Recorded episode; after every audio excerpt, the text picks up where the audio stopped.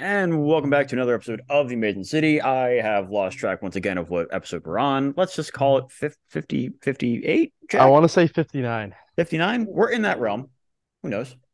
But as you can see, it's not just myself and Jack this time. We have a nice little guest, which is good because we need another one to just join in on the misery. We have Alex Corigliano, co host of the Mets Legends cast. And uh, hey, welcome to the program.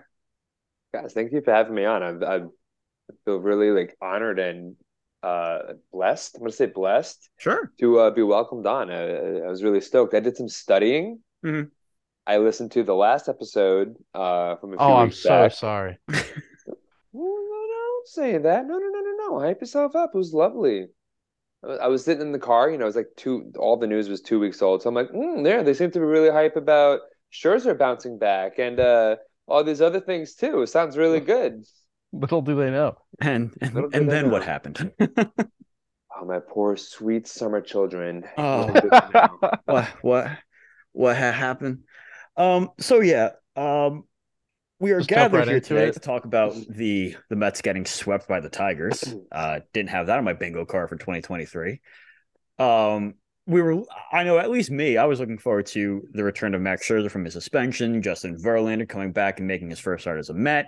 Scherzer, Verlander, back to back days. I'm like, wow, this is gonna be great. It's gonna be awesome. The Tigers stink. They can't hit to save their life. And then the tables kind of turned a little bit. Tigers Mets hit. couldn't hit. Verlander looked good. Scherzer did not. Um, and this is kind of an ongoing trend with this team. They've lost nine of eleven. They're back at five hundred. They're below the Marlins in the standings now, so that's that's fun and exciting.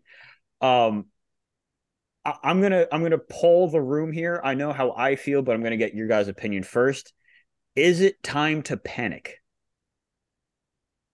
I'm gonna say no for now. Okay. Um, my rule of thumb is I gotta get through the first two months to kind of see how everything feels, especially considering you play 162. Baseball really is a season wise, it's a sport built on groups of 10. You know, if you can win six out of every not a 10, sprint. right? If you can win six out of every 10, you're playing really good baseball. You're one of the better teams in the league. If you can only win five out of every 10, you know, you're middle of the pack. You're What about two out of every ten? Well, Mm. then you are the Oakland Athletics. But you know, I I think there are there are red flags and there are warning signs, and it's good to see them and understand them. But I don't think that means it's time to start losing your mind. I mean, how many warning track flyouts did the Mets hit today? I- They, they had they had three in one inning, So frustrating. and they hit so many in the game before. And we were talking about it before we came on. You know, Ottavino just happens to have his first clunker in almost. I think we decided it was over a year. The last Just one was- calendar year. Yeah. The last one was the day before the no hitter last year. You know, so he went over a calendar year without, you know, just shitting the bed. Yeah. And he chooses a bad time to, but he does. You know, and I, I, think there's a lot of irony in the Tigers being carried to a sweep over the Mets, carried by Javier Baez.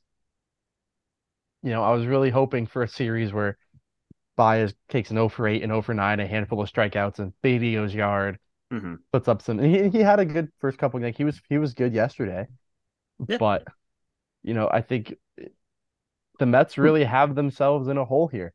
You know you're at the easiest part of your schedule for a bit before it starts to get tough, and you know it's a 14 game stretch. You start 0 and 3. That you know you're at now at a spot where if you go seven and four over the final 11, you're coming out of this even. And I think if I told you they were entering the stretch and they were going to come out even, you'd be disappointed. You'd be very disappointed. So it's it, it's it's concerning, but I'm not concerned. If that makes sense. No, I think that's the perfect way to put it. Concerning and not concerned. Because I agree with everything you said. It's it's definitely too early to hit the panic button. It's definitely there's definitely enough of a sample size to say, hmm, you know, like yeah, I I am concerned. It is Right. definitely very concerning, but you still have to like measure everything and see how you know how the rest of the season is going to go. I Jack, I like your point a lot about know, game of tens and and measuring in that way because it's it really feels like baseball of all sports besides like the Knicks this year is like built on streaks, whether it's uh, winning streaks and losing streaks or just having a really hot week at the plate one week and then just not having it the next week, like like when Nimmo's kind of been going through this entire year so far. Um, and it's really easy to just kind of, my gosh, fall into a little bit of a funk. Yeah, you know what? Yeah, it happens. I had some really wonderful marinated tofu, and it's just like wreaking havoc on my throat. Uh, yeah, and I feel like we kind of caught the the Tigers, and in a moment, I don't know what to say about the Nationals and and the Braves are the Braves, but I feel like we caught the Tigers at a at a weird moment where like Eduardo Rodriguez is looking like the best pitcher in baseball right now. giving up like two runs in the last three starts, I think it is. Right. And while the Mets are cold and they haven't had a rhythm and they didn't really play much baseball, like baseball, you have to get a rhythm. My my baseball team, I coach a baseball team in uh in New York City, and we start off really slow, and where like everybody looked like garbage but it was because we weren't practicing on real fields. We're you know on flat ground uh, and courts and you know whatever some grass, but not on a field. And so it took a few games for the guys for the guys' bats to warm up, and we keep losing, but at least they're not ugly. So I think right now we're you know we're double headers, very much spaced out, and it's just a coming off of a West Coast um, road trip too. It's just a really weird moment um, for the Mets where a lot of guys were asked to do things that they weren't prepared to do, and other guys are coming off of, you know, the IL. So you know maybe this is maybe this is that rough patch and everything is smooth from here, but you know, ask me again if it's time to panic when it when we get to June. I think June is the time, right? Yeah. yeah, and you make a good point about rhythm because you know, going beyond just the rainouts and all that, you have this great West Coast trip. You come home to play, you know, what might be the worst constructed team in the National League. You know, I don't I don't believe in trap games in baseball per se, but if there's going to be one, that's it. I mean, the Mets you know? had a trap month all of, in September, and it didn't didn't right. work out too well. no, yeah, I mean they like things like that happen. You know, you hit the high, you then you come home in front of you know, minimal people because you're playing weeknights against the worst team in the National League. Right. And you shit the bed. Like, you know, that's going to happen. And then you get all these rainouts, and then you have double headers against the Braves. And then, you know, roster construction wise, you start to face some issues because you got to send Butto and Peterson around to make room because of the suspension. Right. But then when you need some starting pitching and some depth, you can't call them up because of roster moves. And you can only use Butto in double headers. So it's they're just in a weird spot. I just think uh, like looking back on last year, I feel like I could be wrong, could be mistaken, but I think their worst stretch of time happened at a very similar time but as to this season when like you both pointed out, trying to get in a rhythm.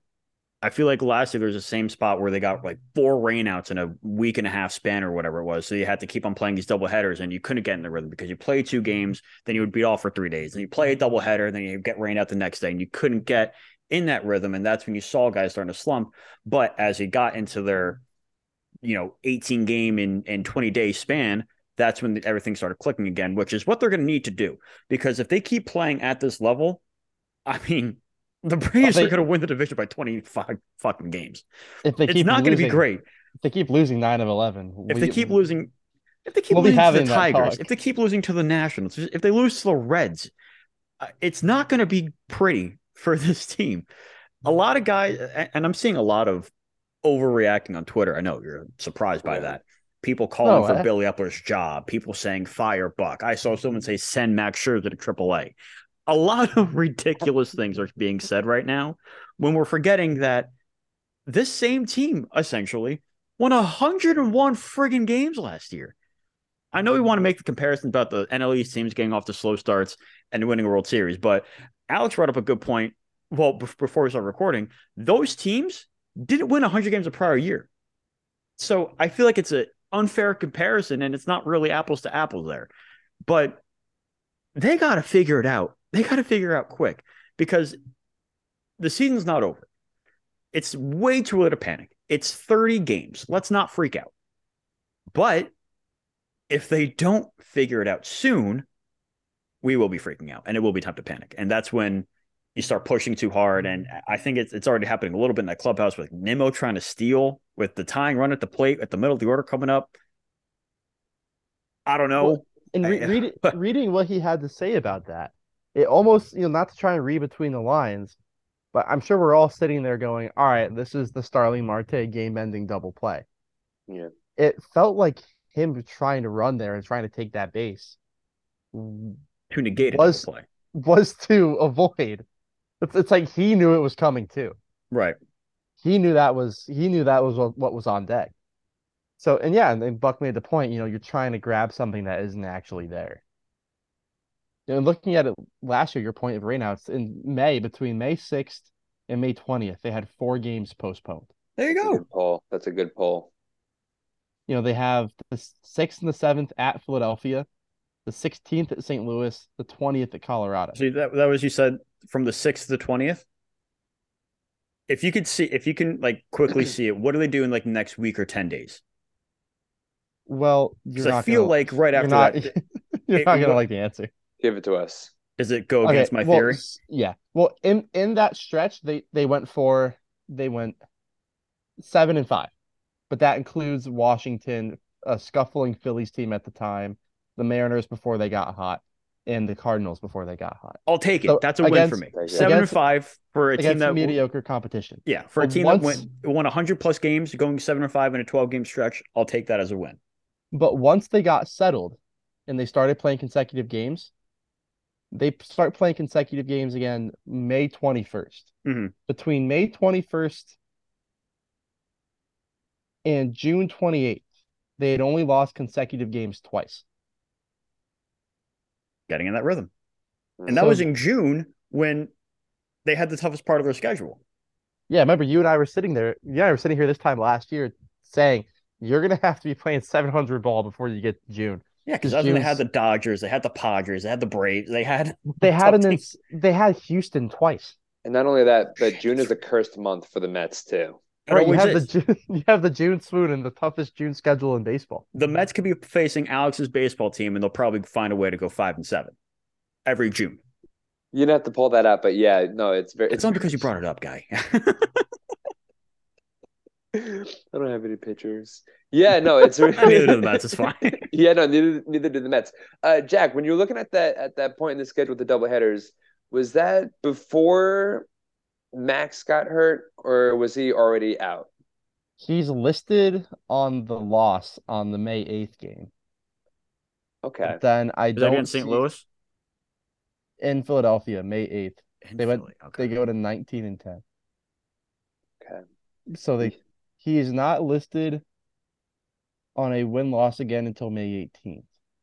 You're looking at the game logs, right? How many of those are uh, Taijuan Walker and Carrasco starts? Oh, I'm. I'm is, this, is this too much of an ask? Just and just because you well, you there's mentioned there's some... there's a there's a win attributed to Carrasco the tenth, a win contributed to Carrasco or a win win for Carrasco the tenth, a win for Walker the twelfth.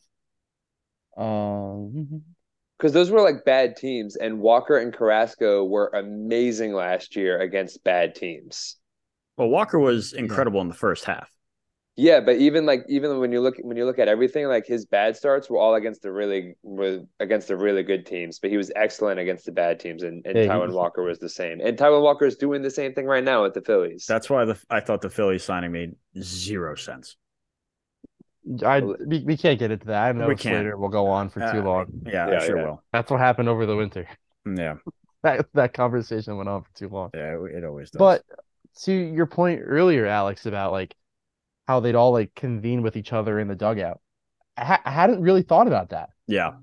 You know, just how big of a piece that seemed to be for them last year. Yeah. Was Bassitt and Scherzer going to basically every pitcher after they're starting. Like, all right, man, here's what we see. Like, you got Bassitt with the iPad, Scherzer pointing things out.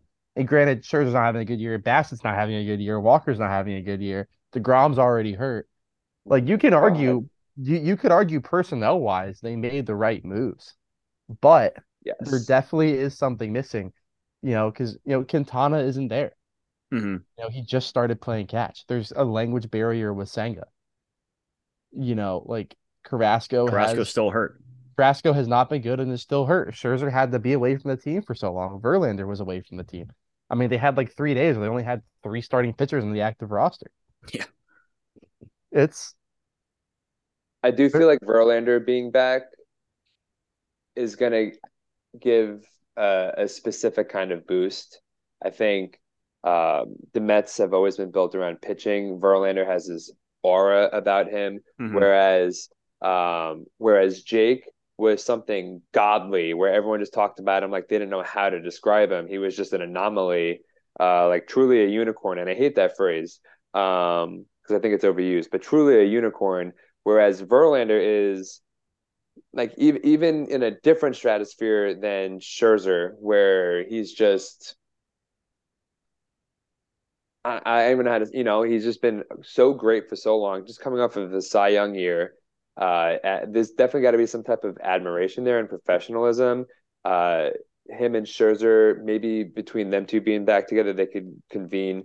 Uh, one of my stances on Legends has been that I think I think Scherzer is going to continue to look like this for at least another month, maybe. I mean, I can, that's like I can't put a timeline on it, but Mhm. I I do feel like a handful more starts. yeah, like there's like there's something he's he's not understanding it. This clearly he, he's you know he's missing a, a like a mile and a half a miles per hour like on his fastball right now, and it looks like that's what it's going to be. The spin rate's a little bit down uh, as a result from the uh, lost velocity, and he's kind of has to figure out who he is right now as the 39 uh, year old Max Scherzer.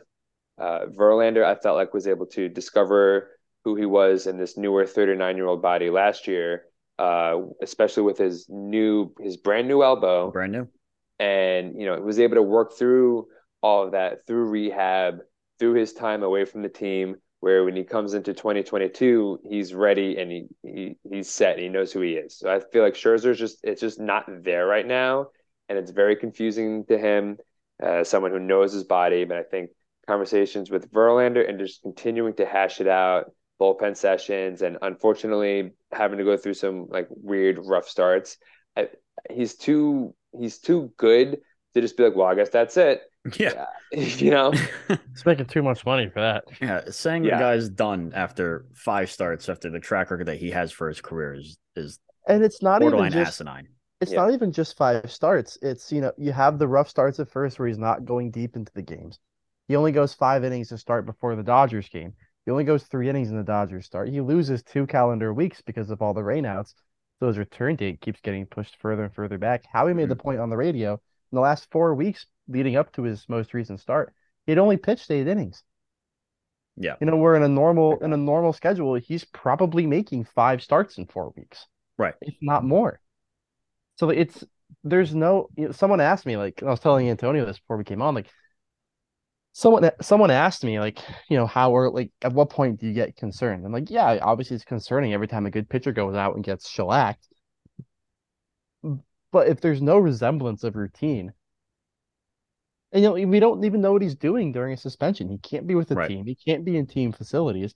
Like at that point he might just like have to go to like whatever the local high school in Jupiter Florida is and beg the varsity coach to let someone catch him for an hour you know like you know, yell in his ear and like, yes, man, Max, whatever. like Yeah. you, you don't know and if if there's no routine and there's no resemblance of a normal pitching schedule and all the maintenance that goes with that i mean like, to the to the Grom point again like how often would we hear Gary Keith and Ron and Steve like going on and on about how detail oriented his routine was and how precise it was but how almost perfect it was Mhm. So now if you're going a guy like Scherzer, you know he's going to be the same way. A detail oriented, specific, concrete routine that he does not want to be thrown off. I mean, you could convince me this guy wakes up at the same time every day, regardless of what time the game is. Oh, what with time a- I- he bed. he definitely does. You know, he's got the same routine every morning. You know, if he puts a, if, if he gets changed before he eats breakfast, he can't eat, he can never eat breakfast in his pajamas and then get changed. Right. You know, like he seems like one of those guys that's just insanely detail oriented and regimented. Didn't he used to And run a mile before every start or something like that, or like five Something miles? insane. Yeah. Yeah, It was something absolutely nuts that made no sense. He's a freak. he's a freak. So now if you're taking him completely out of his element, Yeah. there's going to be some factor or some resemblance of sh- shock. You know, for lack of a better phrase, is his performance right now is looks shocked. You know, and I think the difference between him and Verlander right now is Verlander's on that routine. You know, he gave up two first inning homers. One of them wasn't even even a bad pitch. I don't think either were really bad pitches. You know, the one to Baez was a worse pitch, but that's also a dude who's strong and has been doing this for a while, just going with the pitch. But he Verlander's on this routine. He's he's still he's settled. He's not coming off some weird suspension or a bunch of rainouts or whatnot. Like he's got it down still. And he's able to settle in. He was able to figure it out. Whereas Scherzer, I do wonder if there's an element of him trying to prove that he isn't washed.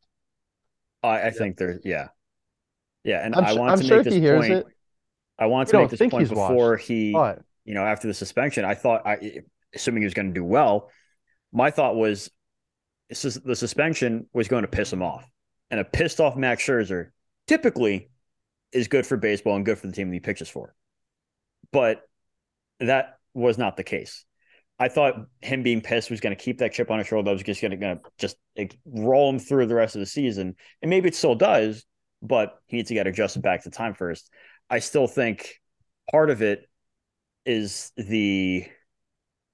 I hate to blame it on this, but I think the pitch clock is fucking him up. You can clearly tell that that's affecting him. I don't know if it's affecting his velocity and the spin rate, but that's getting him tired quicker. I think that plays at least part of a role, and he still needs to get in, you know, a different between pitch routine. That's uh, something that's different than he's been accustomed to for 20 years. do you think so? I guess my question is how long do you give before you start to get concerned? For Scherzer specifically. For just Scherzer, I, mean, I See, figure if if if if he sh- if, if he shits the bed, for lack of a better phrase, his next two starts, you know, he's that's made now how many starts this year? We five, I want to say.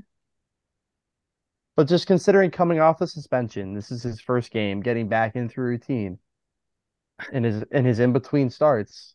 I think if the next two games are a lot like the one yesterday, I think I you got to think- give him 10 starts. It's just like really, I it's it's just like you got to give a batter 100 at bats before you really see what he somewhat looks like for over the course of a season. You got to So give a you're- especially someone like Max Scherzer, you got to give him 10 starts. that's taking you into July. I'm aware. Wow. I think 10 starts sounds right though for me. I think I'm giving him like three before I get concerned. I mean, I'm not saying 10 more, I'm saying 10 total. So oh, five more Oh, okay. starts. I think just based off the suspension and everything, like these next starts are almost rehab starts, just that have major league outcome. I mean, they are for Verlander. Right. I mean, he's these guys are working themselves back up, working back into routine, making sure everything feels good. Right. I mean, he said, I mean, Scherzer said the most important thing about his start was, you know, despite getting beat up, he came out of it healthy and didn't feel anything. Yeah. I think that that kind of speaks to where things are at right now. Right. You know, is you know, being 39, having all that mileage, you know, having to be severely thrown off your routine and quickly come back. You didn't really care what happened. You want to come out healthy. And I understand that. Because I think if I was 39 and I had to shut it down for two weeks and then like that, to ramp it back up. ramp it back up, I would be like, all right, let's just get out of here without a herniated disc. Yeah. And everything will be okay. I think this, yeah, this next May, I think by the end of May, we should have a feel for how Scherzer's What's going going on. because the way the schedule, the way the schedule lines up, he is due to pitch next against the Reds In After that- Cincinnati or Yeah, in was- that- in Cincinnati, and he's been giving up a lot of home runs, so that I could be care for that. concerning. Yeah. Uh, but Yeah, the not gonna be Reds are not hitting home runs. I was looking, I was, we were talking about trade targets. I was looking to see what the Reds had. They're not hitting home runs. they got nothing. You never know. Uh, then after way. that, after that, it would be against the Nationals likely. Then he'd probably miss the Rays and pitch against the Guardians. And then after that, either the Who have the Cubs or second lowest Rockies. slugging like the past 50 years of the team. So Yeah, exactly. So these could potentially, if he's not, They're get right games. yeah, if he can't do it against these guys, I, then I'm significantly concerned going into June. So then, yeah, that brings us to kind of our next conversation. If you can't tr- rely on Scherzer, you know, you know, you know, you can rely on Verlander. Senga's still figuring it out, and they're still working him into the major league workload. And you got Carrasco coming back. what is the level of confidence in Joey Lucchesi with him seemingly being anointed, at least for now, as the fifth starter? I'm, you know, with Buck specifically saying that he took him out early to see if they can pitch him short rest. That's a bold move. Which is a horrible idea, in my opinion, considering he just blew his elbow out not even two years ago. That's a bold move. I think I think there's reason to be confident in him. Sure. The Giants have turned out to be the worst offense in baseball against left-handed pitching. Which... I think he's he's shown that he's at least somewhat reliable for at least five innings. And I think people it's a small for... sample, but well, and, and I think people forget what the bar for a fifth starter really is. Oh my god, we had like, this conversation with Carrasco for last year. Right. I mean, the fifth your fifth starter should be keeping you in games. There are gonna be some days they get a clunker, you know, and they're giving up seven runs in four innings. And there are gonna be other days where they're striking out seven or eight over six innings and one run. Yeah. You know, but for the most part, they're just there to keep you in games you know, very few teams have like the luxury the Mets did, you know, the last couple years they've been to the playoffs. Well, not 2016, but you know, 15 and 22, you know, where they just have an insanely deep rotation. You know, not you know, look at look at the the Phillies last year. They, they started Bailey Falter in a playoff game. Yeah. I mean, for yeah. the Mets, that would have just been starting Carrasco or Walker. You know, two guys who are more than capable, who at who last year were more than capable of starting playoff games. So I think it's what are your guys' level of faith in Lucchesi? Then after that, that's what do you do with what do you do when Carrasco's back? Because he's seemingly back in a week or two. I want to get Alex's take first because, as one of the guys from Mets Legends, I feel like the guy who has a pitch called the Curve is Mets Legend territory. So I think that's all you for now. I appreciate that. Yeah. I I want to see what Lucchesi's got. Uh, I don't want to talk about Faith yet because I've only seen him for three starts, and it'd be you know supreme egg on my face. I'm like, yo, the guy's got it, and then he's just done. You know, this just guy's the fucking truth. I've never seen someone like him. He's reminding me of peak Seaver. So three starts. He's, you know, it's kind of like uh, Senga's first three starts. Honestly, like depreciating returns a little bit uh, not getting in super deep. I think I've been excited for him. I think Lucchesi, I mean, there was a reason why he was kind of cemented in the rotation back in 2021 before he got hurt. So they, there's a history of past faith in him. So right now it's just faith in the elbow, really.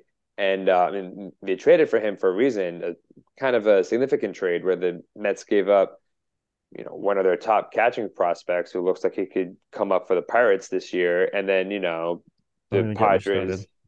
Yeah, Joe no, Musgrove. Yeah, and then the Pirates get Joe Musgrove, but we got Lucchesi, so he's it. gonna figure it out, man. Lucchesi is gonna be the guy. He's gonna be the guy who comes out on top in this trade. So Lucchesi, he's gonna be pitching number two. Uh, when we get to the playoffs, Scherzer out of the bullpen. or after he worked it out in the minors. Yeah, Carrasco's gone. Um, I don't have so to wrap it. Lucchesi, I I need to keep seeing him. You have to. I think you have to roll with him until you can't. Yeah. And uh, Carrasco, so, I have no faith in Carrasco. Is Zero. rolling with Lucchesi until you can't just a matter of circumstance, or is that you know based on 2021 he was really starting to hit his stride before he got hurt? Couple good starts already this year. Or is it just a lack of faith in Carrasco? I think that's a bigger question. And Peterson and Peterson's yeah. bad man. I think it's a matter of circumstance. Peterson uh, got shellacked today in AAA. That's not that's, that's not what we want to hear. That's my word Buck of the episode. Buck sounded really down on him too. I mean, I think he's, he's a very constructive. I think he's very constructive with his criticism and his feedback, and he pretty much said he has to get right and and he knows what to do, pretty much. Um, but never what you want to hear. No, no, he knows what to do. Like, oh, jeez. Um, why isn't he doing it? well, can you just tell me? I don't. I feel like ever since they tried to take, you know, put Peterson in a bullpen role, that's that was kind of the downward spiral for him. Because ever since then, he's been he's he's not been it. Interesting. I never liked it. I didn't like that move at all. I It- despise that move. That What I hated the most about it was they didn't try and ease it in to ease him into it. They're like, No, all she's like, all kid, right, David Peterson, here's the a Yankees." Subway Series. It's five to three in the eighth inning. Go get him, Tiger. Next thing you know, the Yankees the t- yeah, take the lead. by the way, if you don't immediately get this guy because of the rule, you got to face Stanton and Judge. Uh, yeah. Good luck. Take us to the trumpets. And that, that didn't work. Yeah, there were no trumpets. Yeah, They're- the Mets really freaked out at the end of the year, didn't they? A lot of, a lot of really weird. moves. Do you remember panicked. when you guys? This is Mets legend ter- Mets legend territory, but Yolmer Sanchez, Sam Clay, R.J. Alvarez, Oh my gosh, I, I I forgot Been Yolmer Sanchez Sam was a Met for like five seconds. Deven Marrero. They Oh, called that- up Never forget Deven Marrero. They called up Deven Marrero for a day and then got bullied into calling up Brett Baty. I was at the. Uh, I feel bad for forgetting his name. Uh, he hit two home runs on May twenty eighth last year. Oh, May 28th.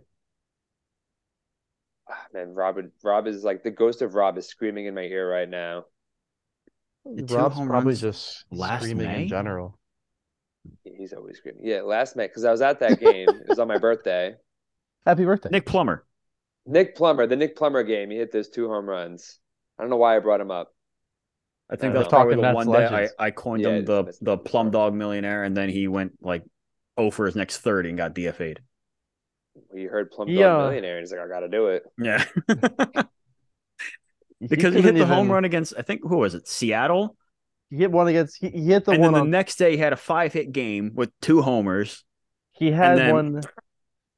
He had the huge one against the Phillies. In, It was on the Phillies. Sunday That night. was it. That on was it. Yeah, Sunday the Night Phillies was the Baseball. two home run game. Yeah. Mazeika hit the home That run against the birthday. Mariners. That's who it was. Mazeika hit the home run against the Mariners after Chasen Shreve gave up a bomb to Jesse Winker. fucking s- waving guy. Yeah, that guy. And that was the last pitch he'll ever throw on Major League Field. Yeah, that was it for him. Yeah. Ran his course. Yeah. What were we even talking about? Um, Do we feel com- Joey comfortable? Yeah. What are Oh, yeah. what are your guys' takes? I think I kind of agree with you word for word, like every single word.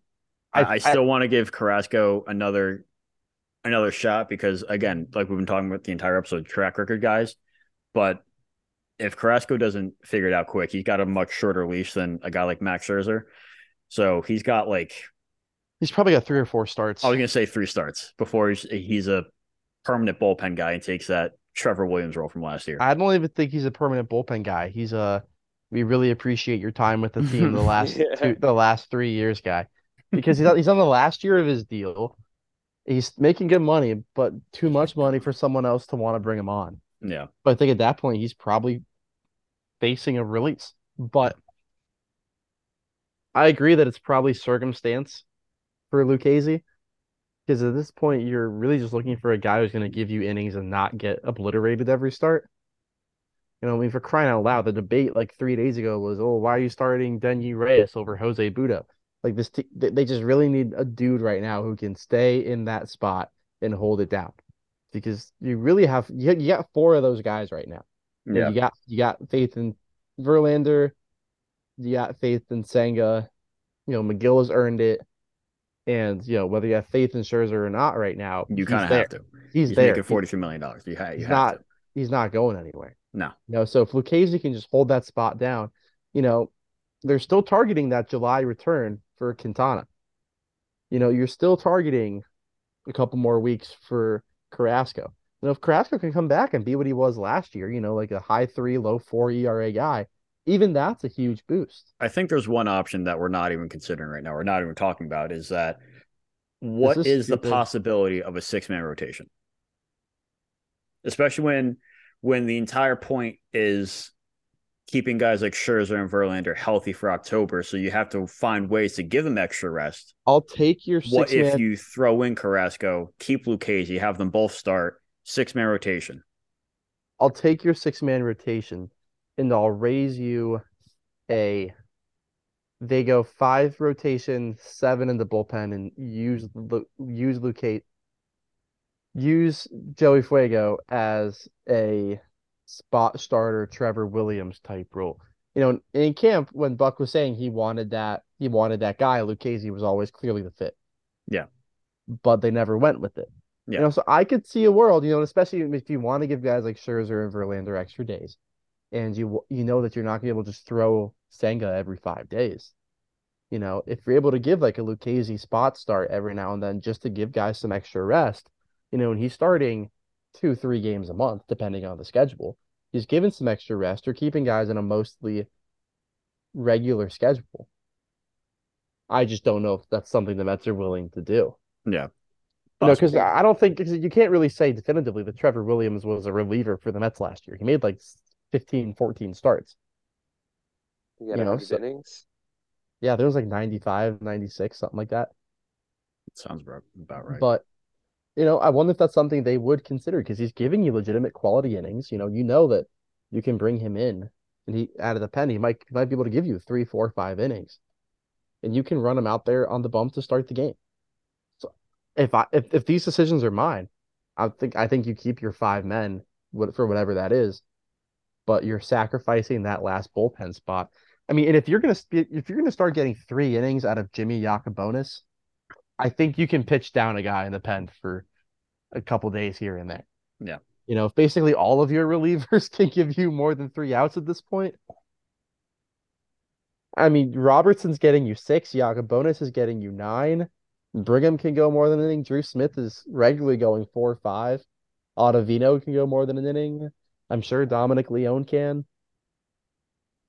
Yeah, these are really good points. I, I like that a lot. I mean, I know that from the from the start they were saying that they want to, you know, you have your typical five man, and then on those on those stretches where it's you know like twenty games, twenty two days, yeah, that's when you bring in the six man. So I think that when you when you were saying Lucchesi being the swingman, Trevor Williams role, you're talking about after Quintana comes back, or Until or Quintana comes back. Carrasco. until Quintana comes back. Because in theory, you know, if you're if you're giving Carrasco a spot and no one else gets hurt or suspended or what God knows what before then, you know, you're going Gets hand, foot, and mouth disease. yeah, there you go. You're going Scherzer, Verlander, Senga, Megill, Carrasco. To be determined. Yeah. You know, and then and then we can debate, you know, Carrasco or Megill, Lucchesi when that time comes. Right. But you know, you're looking at four guys who uh, to this point in this season you cannot depend on giving you a start every five days. Right. Yeah, So- best case scenario, Carrasco comes back and it's like, oh, it was just his elbow was uncomfortable. He's good. And then Lucchesi's that that Trevor Williams role, and that that's perfect best case scenario, chef's kiss. And I think they definitely missed that more than I think they want to admit. You know, you're you're not gonna have Buck or Billy pleading, you know, please Trevor, come back. We miss you. Like you're not gonna have that like Taylor Swift, you know, cards in the window, like or even like the get it. Oh, wait, that's the we belong together. yeah. You, you belong with me. Yeah, you're not gonna get the You Belong With Me music video. You're not gonna get the boom box on the front lawn at there, midnight. there you go. Yeah, shut up, Slater. But I want to hear it. I But don't get um references. I'm sorry. you're too old for that. Whopping age 28. Oh yeah. But I I think that's something they they sorely missed, and I'm sure if you could give the Mets a redo on the offseason, amongst a handful of things, and I'm not going to get into Carlos Correa, I think they would definitely try and be a little more the the face you made. I somehow forgot. I somehow forgot. Oh, Oh, certain people don't let me forget. Um, but I feel like they would probably try and find someone to fit that role or be more open to some internal guys filling that. Yeah. I mean, shit, even if it's Denny Reyes, aside from the start with the Braves, he had looked fine. he looked pretty good. I mean, Stephen Nogosek almost went three perfect innings the other day. Yeah. it was awesome. Like they're randomly churning multi-inning relievers out their ass right now. Yeah. Yeah. Like it's pretty impressive work. So in the same breath, why can't you take a guy like Lucchesi and mold him into that Trevor Williams role? And not to say I don't see why you can't, but I legitimately don't see a plausible reason why you can't. No, Unless- I, I, I unless medically wholeheartedly agree. his- Why? There's no reason why you can't. Unless medically his elbow can't just get up and warm up in the bullpen. That would be the only reason I can think of. Yeah, I mean, he's not going to be a guy that you're going to go back to back days or even two out of every three days. He's going to have to go him two to three innings and then take like three days off and then go again. But I mean, if we're I mean- talking about the Williams role, we, they would go regularly, like two weeks without seeing Trevor Williams in, and then he just Yeah. like randomly turns out four perfect innings. and he's like, oh, oh shit, yeah, we still got this about him." guy. Yeah, Where, where's he been? Why Yeah. did we Yeah, put him out last week? Yeah. Car- Carrasco shits the bed in the first. He gets you to the sixth, and meanwhile the offense is being able to get back in the game. Yeah.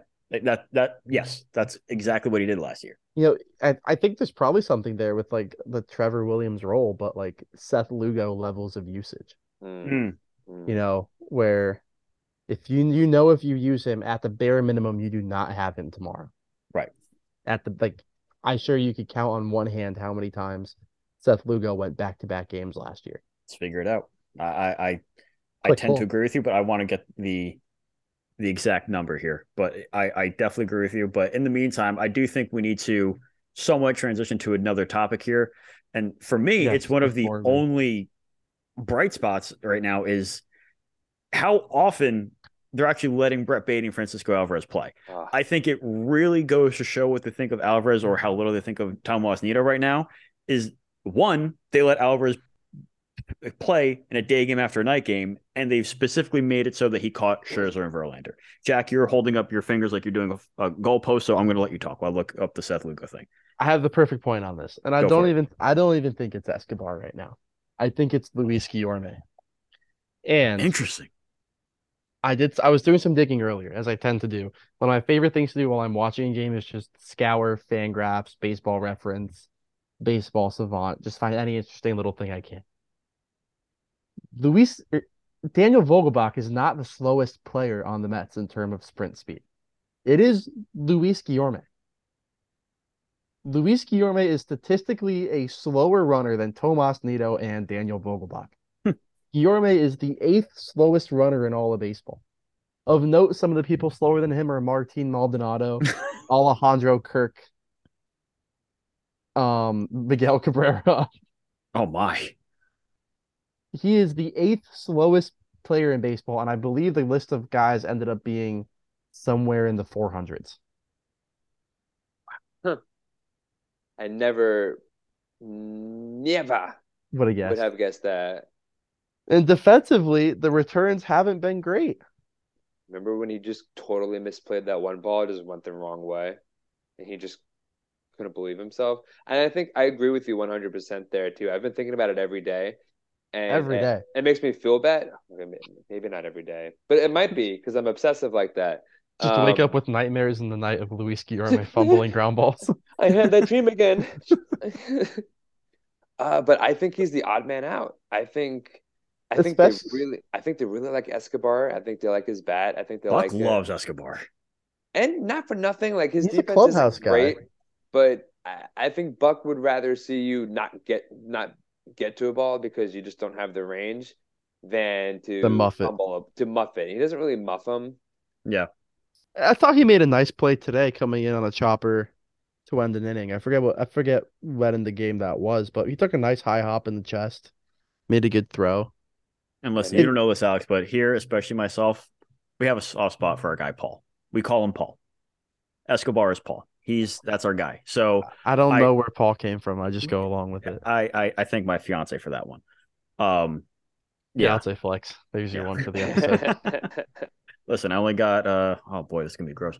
I got 44 more days before I can call her just my fiance. So um but yeah, Paul's our guy. Paul's our guy. So And I, I- I, I want him think- to do well.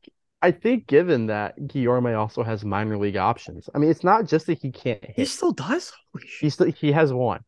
This Okay. is his, this is his last year with one. But you know, it's not just that he can't hit. It's that right now he isn't fielding. And it's also not just that he can't hit. You know, he's always been like, you know, I, I have a running joke with my dad. There's no less intimidating player in baseball with a dick high fastball than Luis Guillorme. Uh Tomas Nido would like a word. I- I've seen Tomas Nido hit a home run more than twice. Fair. Yeah. Yeah, at Um, least he, he, to he cut had off the that conversation random real quick. I look for Seth Lugo. Five times last year he pitched back to back days. one No hand. way. One hand. But now here, here's Exactly. here's the interesting thing. Twice The day the first game, he got one out. So he faced one batter, got the out. The Mm. other three times, The batter rule. the other three times he he went back to back days and pitched full innings. Every time he gave up a run. On the second day. Ev- yep. Huh. I remember that being a thing. I remember that. It's a cool poll. But so back to Guillorme. Yeah, back to Guillorme. Yeah. Back to Guillorme. You know, it's he's at least been a good contact guy who's good for singles and walks and getting on base, and he's still walking. His on base is at like 310, 320 right now. He's hitting in well onto the interstate. I mean, the the minimal offensive production you were getting, that isn't even there. Yeah. So if he's not fielding, he's not hitting, he's the slowest dude on the field. I mean, what's what's my guy Danny Mendick up to?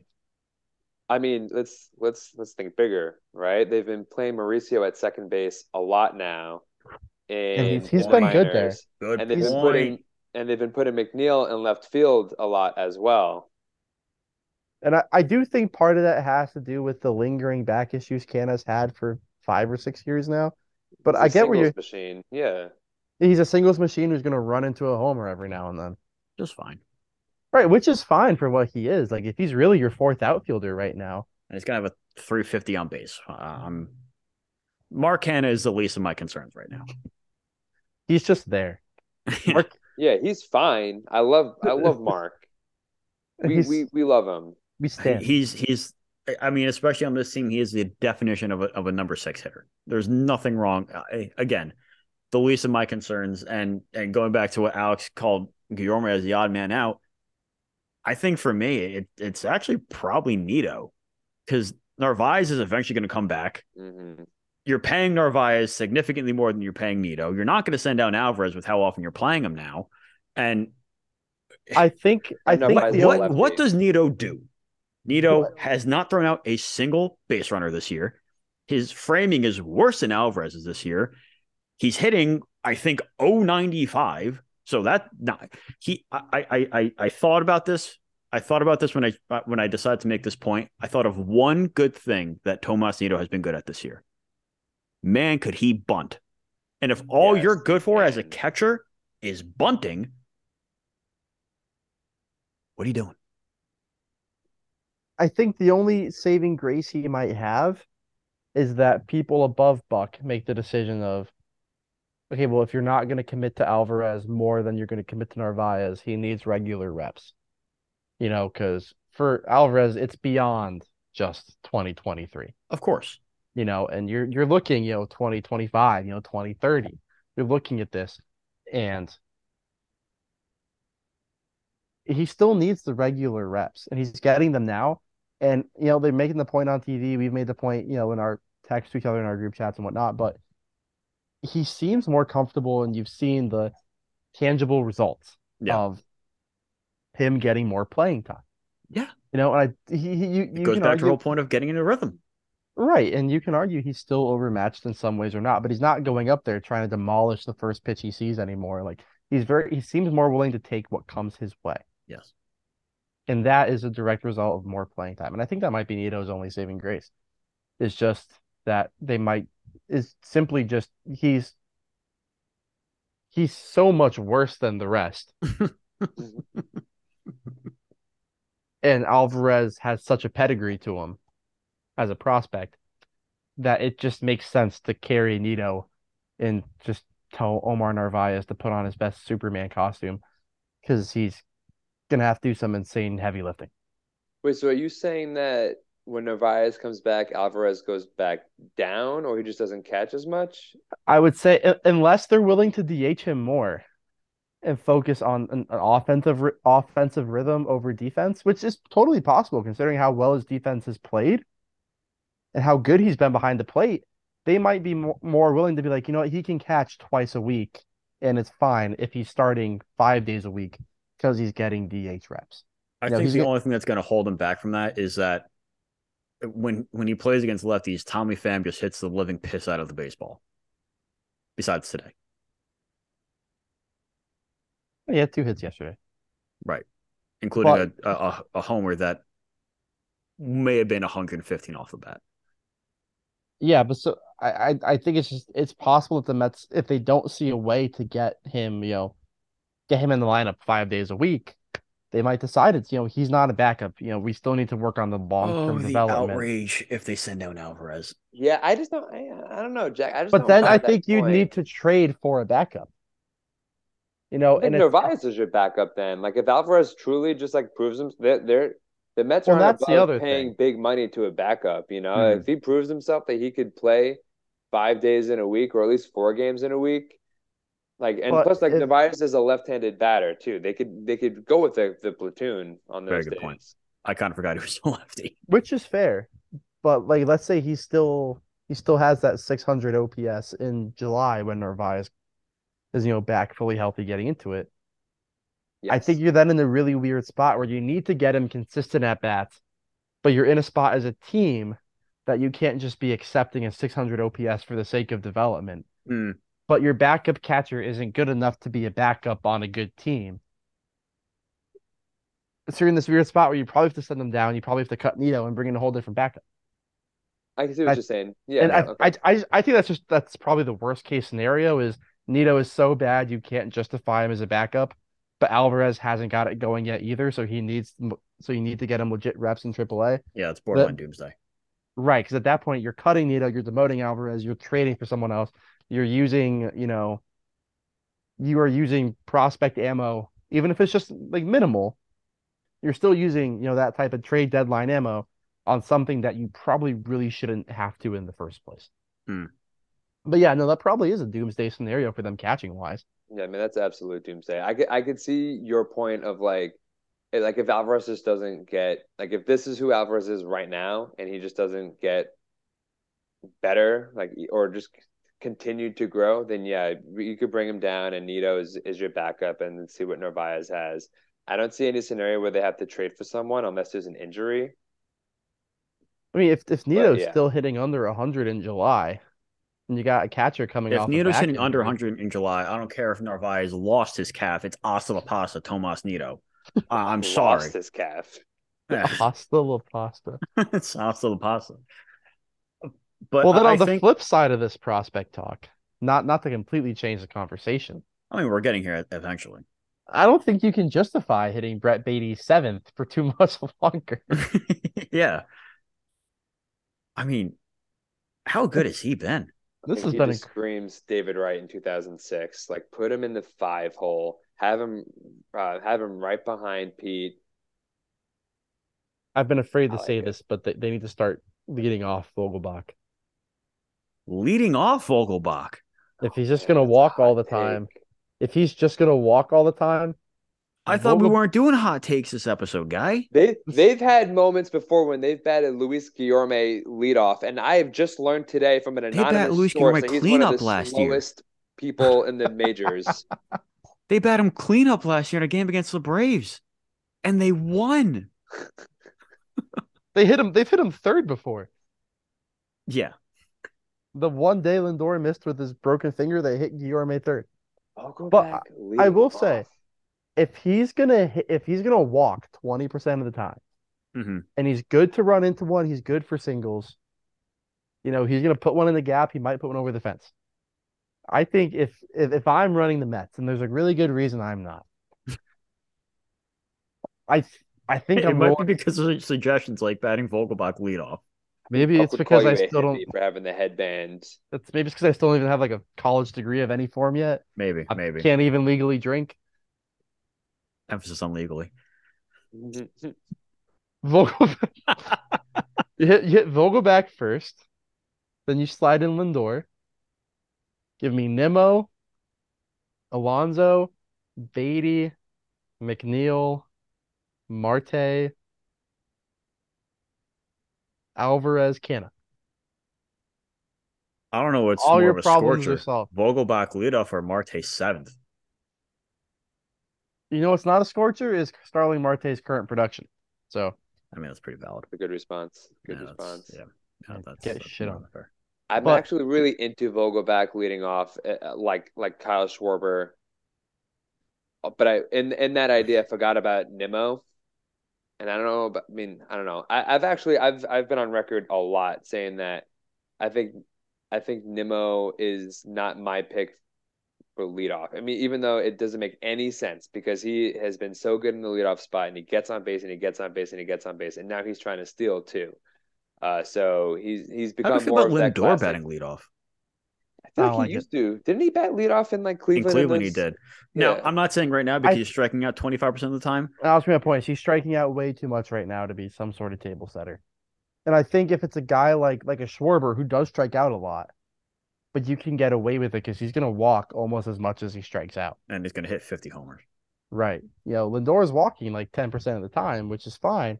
But if you're walking out, you know, and if you're striking, striking out in JD Davis territory, something's not good. Something's not going right. Seven home runs in San Francisco. Are you stretching right now? I was getting a cramp, Jack. Yes. I was gonna commend you for being able to multitask. God, all we do on the show is multitask. I'm a big Lindor's hitting profile this year is so freaking weird. He's hitting. I mean- doesn't he lead the league in doubles? He's towards the top of the league in doubles. He's striking out by far at a career high, but he's also walking at the second highest rate in his career. It's like he just cut the singles out of his game and gave him up for strikeouts. That's interesting. That's basically what it is. I think Lindor, in the back of his head and the back of a lot of people's heads, they still see that 38 home run guy from 2019. But that Mm. happened during the juiced ball years. And I just don't think he's that guy. I think he's very, very strong and he looks very, very strong. And I think last year is is is who Lindor is now. Someone who has enough power to hit 25 home runs, but he's gonna he's gonna hit a lot of doubles and he's gonna hit triples. And but he's not a 30 home run guy. And I think a lot of people were playing with the idea of, oh, he really bounced back last year. I think he's he could unlock even more power. And maybe he has that in his head too, which is where the strikeouts are coming from. But especially as a shortstop, if you get 25 home runs, you're in the top five at your position. Yeah, 25 is fine. Like we don't need to shoot for Well, 30. I He think put up a seven win season. yeah, he was awesome. Francisco last Lindor year. was a borderline MVP candidate last year. I mean, he Nothing finished in needed the to top change. 10, right? Yeah. Nothing needed to change. He didn't have to do a damn thing. It's like I, I saw we want to I read- speculate the pitch clock. I'm not One of those there. guys I'm who not there yet on Lindor. I'm not there yet on, on the hitters. I'm I'm locked in on that with the pitchers, especially when it comes to the injuries that are happening this year. I'm I'm so fucking online with it. It's all about the pitch clock, but I'm not there yet on Lindor. Um, I read something about Nolan Arenado last year, who finished what second in MVP voting last year. Who I read something that over the his offseason, he almost completely changed his swing. So he's almost an, a a full opposite field guy.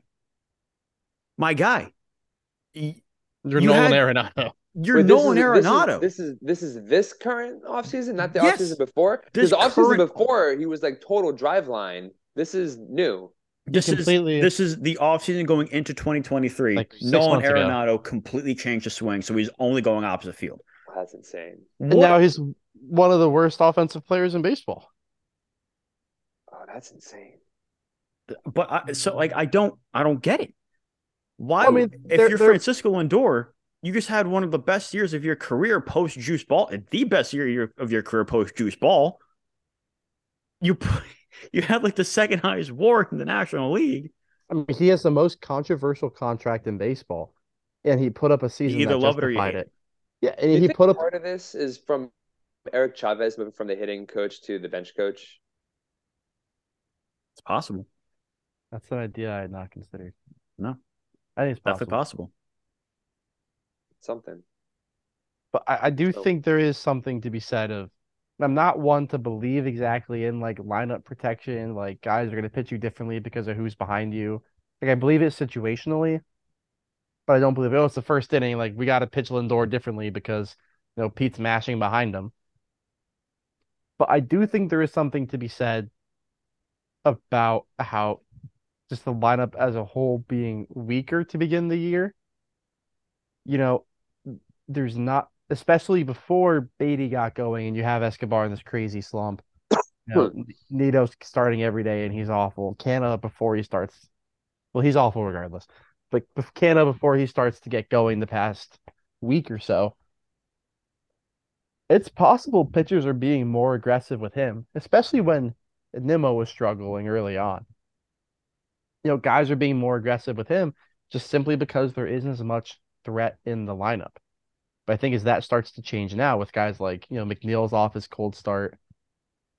You know, Pete's come back to earth a little bit, but now you have Baty behind him. Alvarez is playing better since he's gotten legit playing time. Canha's coming around.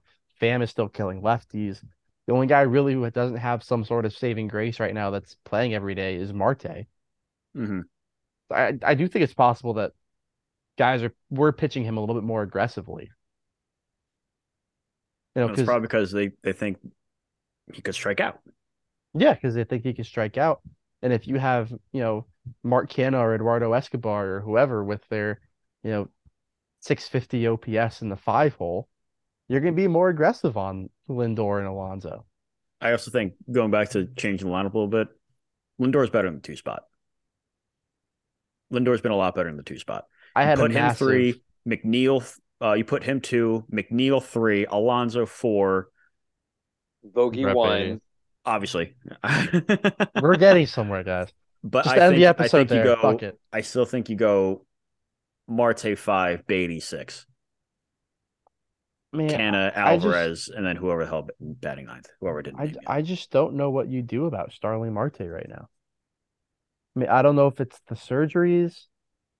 I don't Or know if it's neck. just I don't know if it's the neck. I don't know if it's the he's 35 or about to be 35. There's just so much it could be. Either way, it's way too early to get worried, but it's He's- never too early to talk about trade targets. Well, I Let's was transition. oh, I can't even get my last point in. Fuck. You can get your last point in, but you just you're going to waste a beautiful segue by me. But go ahead, make your last point. No, Beautiful. Make, no, make make your point, little Make your Ramsey. Come point. on. Beautiful's generous. I'm not that little. And God, this reminds me of a Marcus Stroman used I to was call just me gonna Little say- Jack. Little Jack. I think Marte is the one guy you can get worried early about, considering the surgeries. Can or can't? Can And yes, oh, can I think? you yeah. I think just like an older guy playing in the outfield, coming off double leg and core surgery, I think you can get worried about that. Okay, But what about I- the fact that he's really hot? dude, have you seen him with a shirt off? yeah, I have. shirt off. Why haven't you? It'd be ridiculous to say. I no. mean, what trade talk? Um, Trade trade talk. Speaking Yeah. of hot, hot takes, the hot stove. Okay, so we mentioned three early trade ta- uh, trade targets. Are we each giving three, or are we going one of each?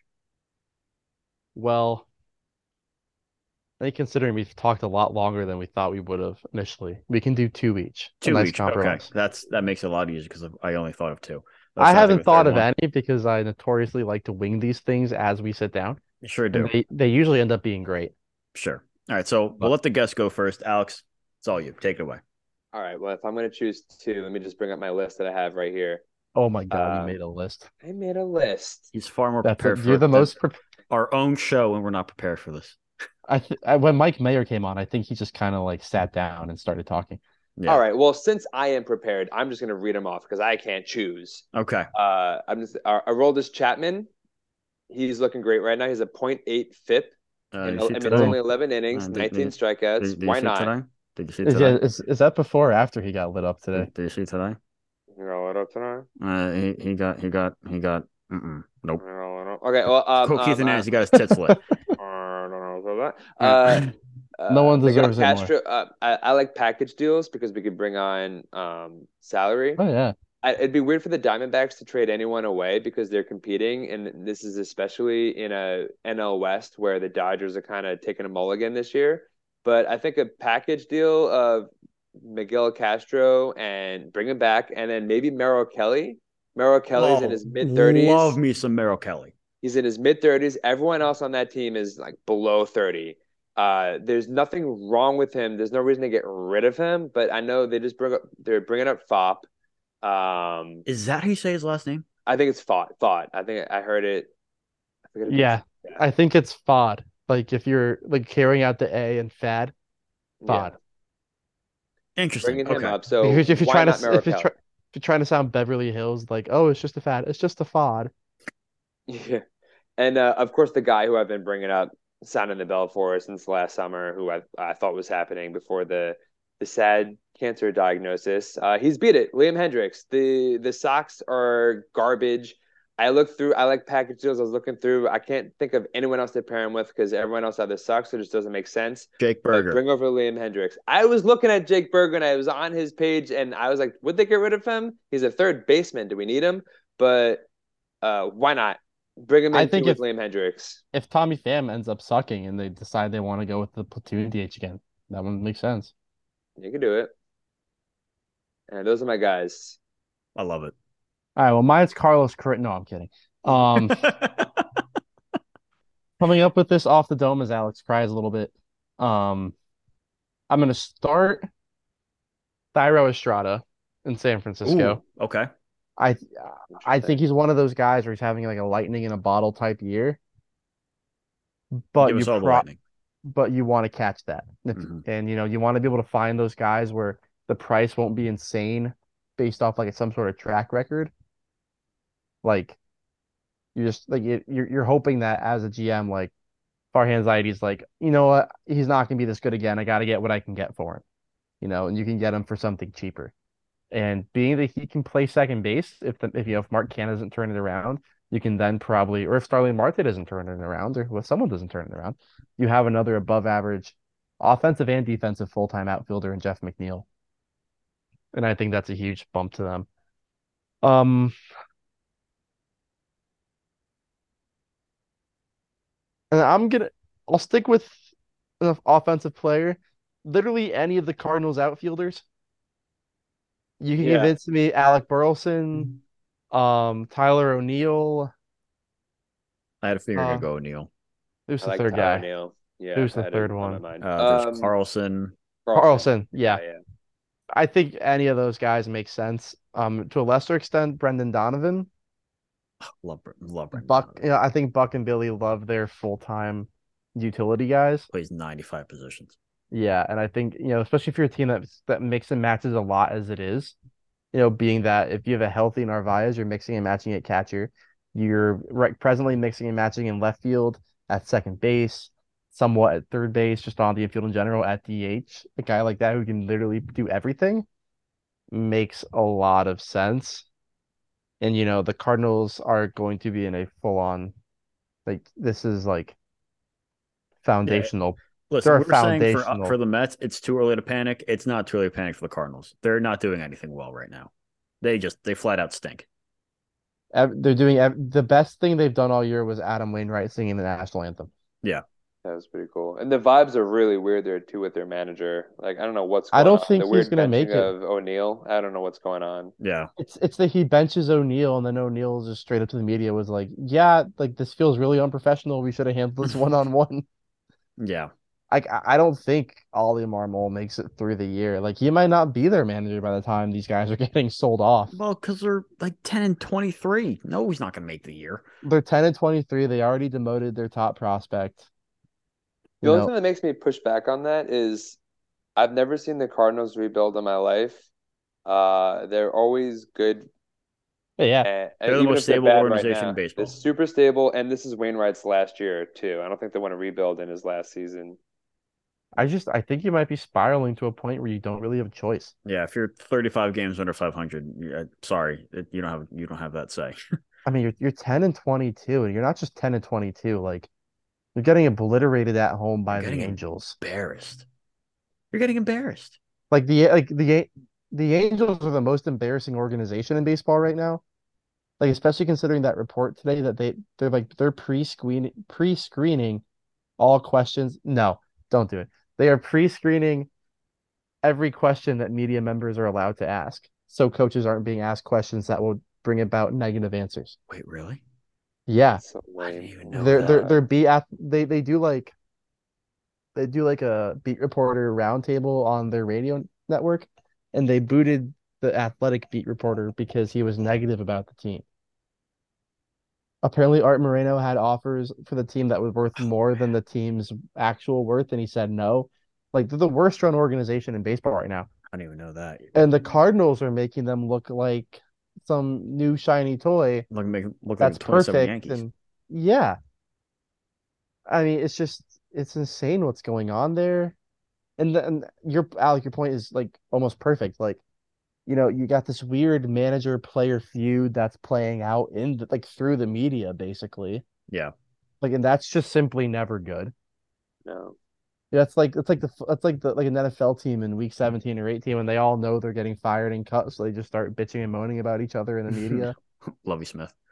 Right, like, well, if the offense had played better this year, maybe we wouldn't be giving up 30 points Yeah. a game. Or if the defense knew how to actually stop the run, you know, we wouldn't have to throw 40 times a game. Or like, like, like having that, just having those problems in April. I mean, they weren't even like two weeks into the season, Yeah. Makes and you know they're not going to fire Mozeliak. Wasn't it on their home opener with the Tyler O'Neill thing? I, I think it was something in, like instantaneous. It was like April 3rd. it's like, That oh, was like the first major. Lars like, Nootbaar, that's the the other guy. Oh. Nootbaar. That's the other guy I was here's what- thinking they'll- about. They'll never trade. They'll never trade him, and here's why: Because he can land Ohtani. they think that that's going to land Ohtani when there is a zero percent chance he can go to the Cardinals. Are you fucking kidding me? He's listen. Yeah, let's face it. J- J- John Shohei Ohtani is already a Dodger. He's I think he's already a Dodger. Angel. I don't think he's ever leaving the Angels, and that's a conversation for a different episode. It sure is. But- But, so for for me, I did think of a way- third person, uh, and it. Two of these people have Mets ties. It's kind of strange. I don't. I didn't mean it to be this way, but it is. Shocker. I'll go with the guy that doesn't have Mets ties. So the first two kind of rely on their teams flying out of contention. The problem is, I think one team won't fall out of contention. So I'll go to the one that's more likely. Um, Just cut to the chase, man. Carlos Santana, switch hitter, can hit both sides, can give Pete a day off his feet every now and then. He's having a pretty decent season so far in Pittsburgh. They're not going to sus- sustain this this hot stretch that they're on. They've already lost four in a row, whatever it is, and they're getting just spanked around by the by the uh, by the Rays right now. So he's my first guy. Second Very guy, humbling series, man. And they could It play really is. Joe at It- first. It really is. Second guy, and this is the team that I don't think falls out of it. Go to Boston for Justin Turner. Another guy to play a little bit first base, can DH against lefties. He's having a pretty solid year. He's hitting like 280. He's not going to give you power, but he's going to drive in the runs that you need to. He's hitting like 280 with like a 770 OPS.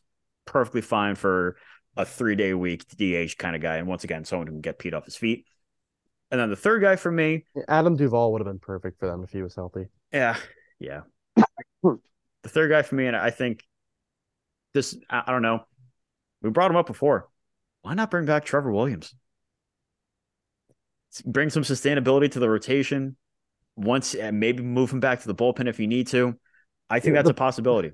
The perfect fit for the Trevor Williams role might just be Trevor Williams. It might just be Trevor Williams. Listen, none of the moves I'm saying are a five splashy. ERA. But I think saying the splashy moves like, oh, trade for Ohtani, it that's first of all, it's way too obvious and it's not going to happen. I think right now we're just talking about for me moves that are more realistic that can kind of stabilize what's going on. Yeah, like like in the bottom of my list, I was like, all right, obviously Ohtani, Corbin Burnes, and um, homeboy from the Guardians, who I, this escapes my mind right now, but Beebs? Beebs, yeah. Um, I don't know. There's been speculation. I could see it happening. We need we, the, the Mets need some type of like young, controllable ace pitcher, um, and it's not going to come from within the organization. So something got something's got to give, and there's no free agents on the on the dock. Uh, but and that that organization has no problem has had no problem shipping away young stars Right. because Yeah. they're getting too expensive. I Right. mean, literally, literally, thank you. Yeah. Yeah. How you doing for the next 10 years? Yeah, and the only thing that doesn't make me say that is I'm so afraid to say to say the bigger names because I'm a prospect hugger, and I've already brought up Mauricio at second base. He hits home runs. He's actually doing pretty good. I'm actually I could I could see a lot of good things coming from him. And Vientos at the DH. So Were you an impressionist? I do them. I do them. I did improv in college. Nice. nice. So I'm pretty. So I'm pretty cool. so I'm pretty cool. Don't listen to what they say in Monsters University. Not even a good movie. Improv, cool. That's my that's one of my favorite movies ever. That's a solid movie. University? Oh my god. It's an S tier movie. University? Yes. Not you're not talking about incorporated, right? No, University. Like like we're talking like I Monsters Incorporated. like you're talking about that movie, right? I'm talking about Monsters Talking about- University. He's talking he's talking about university right now. It's a it's a Kids, he says, phenomenal "All right." movie. I don't know what's going on. Ah, kids. There's Is nothing this, is this with my mic here? Because I'm Yeah. talking to this to record separately into here because of a past experience with my wire that connects to my computer. But I realize that you're making a video, and so I, I don't I don't see you guys syncing up this audio with the video. But maybe for yeah, the no, the, the, the mic's on your other one. Yeah. Yeah, yeah. I mean, your audio sounds fine for what it's worth. Yeah, your audio sounds great. I'm thankful. I'm thankful. So yeah, I, I think that just about covers it. Is it's- just have the most Right, fucking unhinged ending ever. So so when are you getting me on the Mets Legend pod? I don't, And I, and I, I'm gonna call it the pod. It, doesn't happen. I'm gonna I'm gonna call it the pod just to spite Rob. Oh yeah, Because- because he's probably the cast. Well, yeah, because I've been at I've asked Rob multiple times to like hop on. I say, oh yeah, yeah, man, of course. And his last time like, oh, I don't want to oversaturate the world. Who does he think he is? I've been saying, I've been saying that these different Mets podcasts have to unite, and we could make a, a big umbrella. Is this uh, maybe this shouldn't be on the record, but have like a umbrella company, and Just we're strike this like off the record. every day is like a different thing, right? Like, like this, like this cast is on this day. Uh, Mets Legends is one week because that's like a niche thing too, and then everyone has their thing, and we could all support each so, other. wait, so so we all get our own days. Well, you guys still get to be. You get a whole week. Not it's it. I know everyone gets a day. Everyone gets a day. The Mets Legends this comes out cast on this day. Mets Legends cast comes out on this day. The other another podcast. I I this day. proposed to you, Rob, and Eric like a Mets Legends trivia, and Josh Consalvo was going to moderate it. And Rob was like, "Oh my god, yeah, great idea!" And in classic Rob fashion, he fell off the face of the earth for two days. And he came back was- with something totally different. Rob was so hopefully now that he's got like his stable like new job with like actual like Uh, the reg- brewery salesman, right? yeah yeah like with stable hours maybe like everything stables out because there'll be so many times where it's like you know like we're recording Sunday mornings and then it'll be like Sunday morning and I'm like I was like could you record tonight I'm like come on I moved off uh, we moved off of recording during the night during the week because I was always tired after a game No, I'm the same I way. Like mumbling I have an incredibly inconsistent schedule. We just went like three weeks without recording. You're telling me about inconsistent schedules. I had the Fuck This guy. Antonio, am I right, guys? Which I know his sister, What? Gianna. What? yeah. Well, because I went to college with Lori da- Dargis. I did improv with Lori Dargis. Yeah, What is happening right now? Gianna, she's pretty cool. Beautiful family. Beautiful modern American family. I mean, yeah. And for Antonio Slater, for Jack Ramsey, and our, and our special guest, Seltzer Poppy. Oh Thank you so Christ. much. Uh, Let's go, Cherv. yeah. So yeah. This guy waits two hours to say he knows my sister. well, I can't come on and be like, "Hey, how's it going? Hey, Antonio, say hello to your sister for me. How we go?" All right, uh, no, we, we can't say anything else. We gotta wrap it up we- we, we gotta end it there. Yeah, let's just it's gonna be a crazy ending, but yeah, so We For can cut Antonio out the- Slater and cut out the Jack shit talk. Ramsey. Cut out the shit talk, but bring cut out the shit talk. Keep it have like a word blank where we talk shit about Rob, uh, and then come back to um uh how we ended. There we go. Or just, don't. just have me or saying, "Well, don't. you know Rob," and then Yeah. cut out. Yeah, I know. Just cut Kinda out the audio. Or just put like uh like, Just like put, one like, of those bars. TV screens. Yeah. Yeah. We'll be right back. Yeah. Um, but in all seriousness, this time, This was Antonio awesome. Slater, Jack Ramsey, our new friend Alex Corigliano, As An always, official friend of the podcast. as always, LFGM.